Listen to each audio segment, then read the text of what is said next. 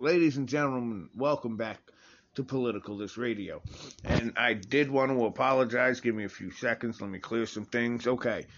Last episode, okay, I touched on um, the Thomas Spota, Steve Levy saga, and it all came out, the unsealed uh, Spota records in court, and this, that, and the third.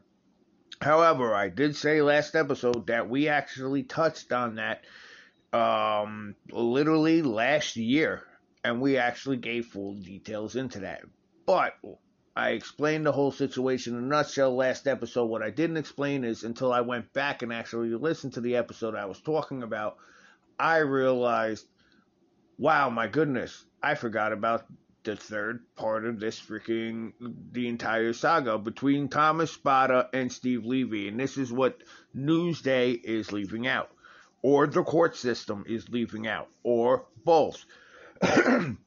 okay, remember when I said this is between Spota, Levy, and Levy's wife? This also has to do with take one good guess. He has to do with politics. He's dirty. He's our governor. He's our governor, Governor Cuomo. That sounds good. Every time I talk about him, that's going to be his introduction. Anyway, so it has to do with Governor Cuomo as well.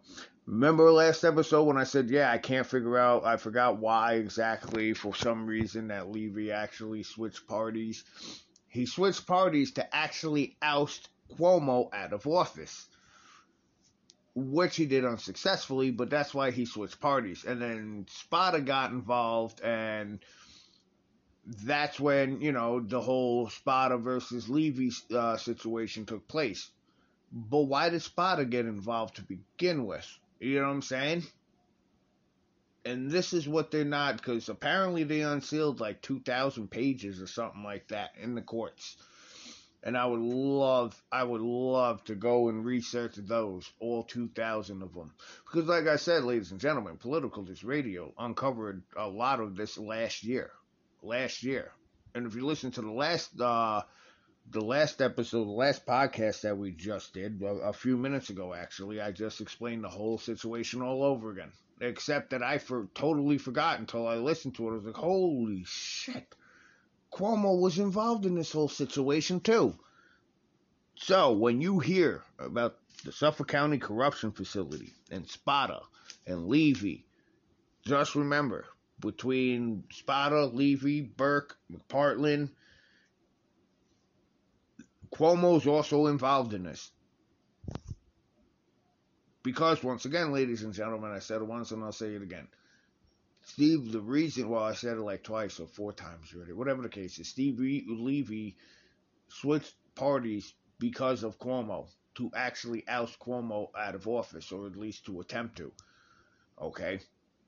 Thomas Spota, for whatever reason, who's a Democrat, took it upon himself and went out of his way, and that's when the blackmailing happened, and that's when Steve Levy had to leave office. But it all it all actually uh, not only with uh, with Steve Levy's wife because they were involved in uh, a lot of firms.